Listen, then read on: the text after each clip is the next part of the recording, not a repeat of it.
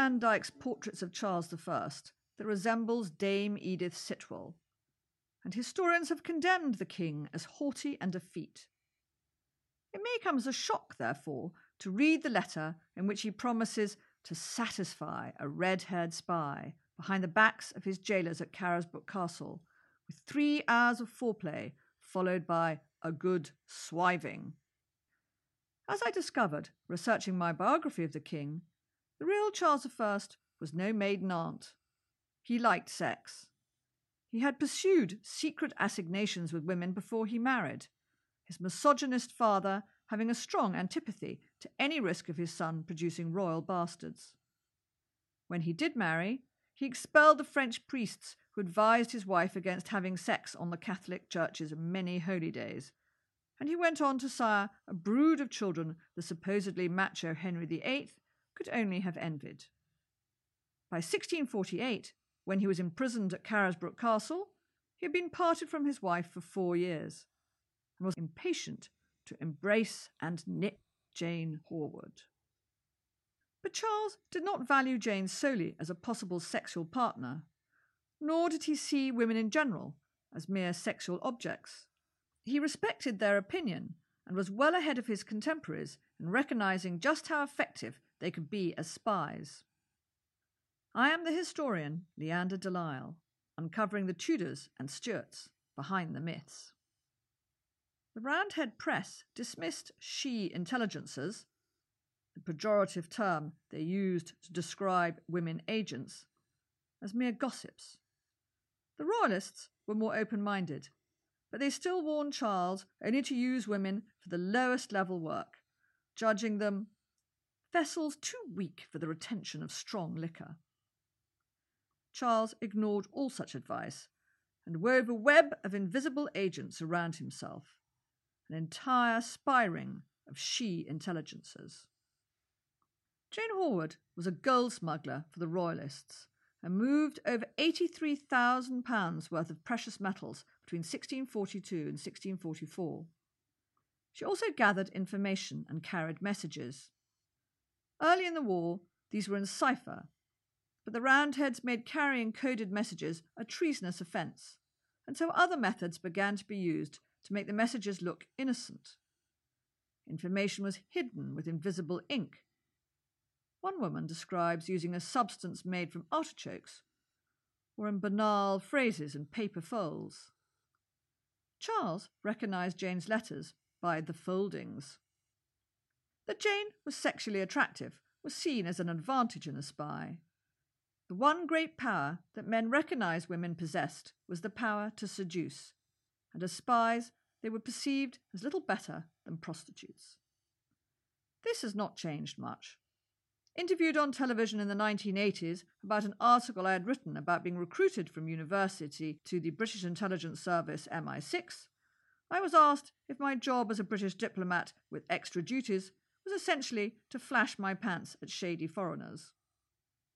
Certainly, young women have always been capable of making fools of randy old men. The complete woman, the novelist Anita Brookner once observed, is manipulative, uses other people to get her own way, and works within whatever system she is in. The killing beauty of the 17th century, Lucy, Countess of Carlisle, who became the model for Dumas' Lady de Winter and the Three Musketeers, was an expert femme fatale, and one who I followed in White King, spying for both sides during the civil wars. It was not beauty, however, but the perceived weakness and stupidity of women that offered them the greatest advantages in the role of spy. The very fact women were so underestimated helped render them and their work invisible. The key skill in undercover work. Roundheads were more willing to give women passports to cross enemy lines than they were men. If women were caught with incriminating documents, it was also easier for them to cast blame elsewhere. Puritans were so reluctant to believe a woman could make a good agent that the writer Aphra Behn had to use her literary skills to pretend she was passing on intelligence gathered by a man whose letters, inverted commas, she supposedly copied, so earning a good money for information she had, in fact, gathered herself. Since it was assumed that women's activities were not to be taken seriously, they were not executed for espionage as men were, which is not to say it wasn't dangerous work. In 1649, Lucy Carlisle was shown the rack in the Tower to encourage her to confess her activities in the Royalist cause. She desires them not to hurt her, it was reported, for she is a woman and cannot endure pain, but will confess whatsoever they will have of her. Lucy went on, however, with her intelligence activities under their very noses. Others escaped less lightly than she had. In Ireland, captured she intelligencers were transported as slaves to Barbados. In England, the sister of Charles II's later chief minister, Edward Hyde, Earl of Clarendon, was driven mad under torture. Susan Hyde was a she intelligencer at the heart of the royalist secret organisation, the Sealed Knot. She was exposed by a captured agent, hunted down by Cromwell's Council of State, and arrested. Clarendon was told that they had used his sister so ill and terrified her so much that she lost her senses and expired in a few days in that condition. The informant considered Susan a martyr for the cause, but Clarendon never mentioned her in any of his biographies, perhaps because spying was not respectable work for a woman. Take the example of Anne, Lady Halkett, who, along with her bigamous husband, helped the future James II escape from imprisonment. She was a master of disguise and appears to have known James well, as she organised women's clothing for him in his size. The dress was of mixed mohair, she recalled, and underneath it was a pretty scarlet petticoat. She thought the teenage boy looked very pretty in it.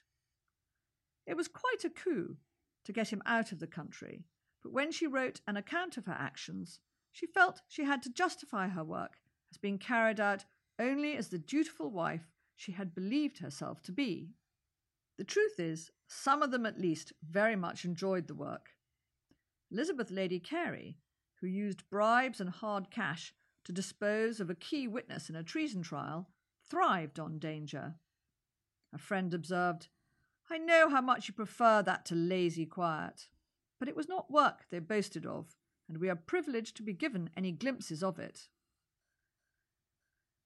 If you would like to know more about female spies or the life of Charles I, you may be interested in my biography of Charles I, White King, winner of the Historical Writers Association non-fiction crown, and also Nadine Akkerman's forensic study Invisible Agents.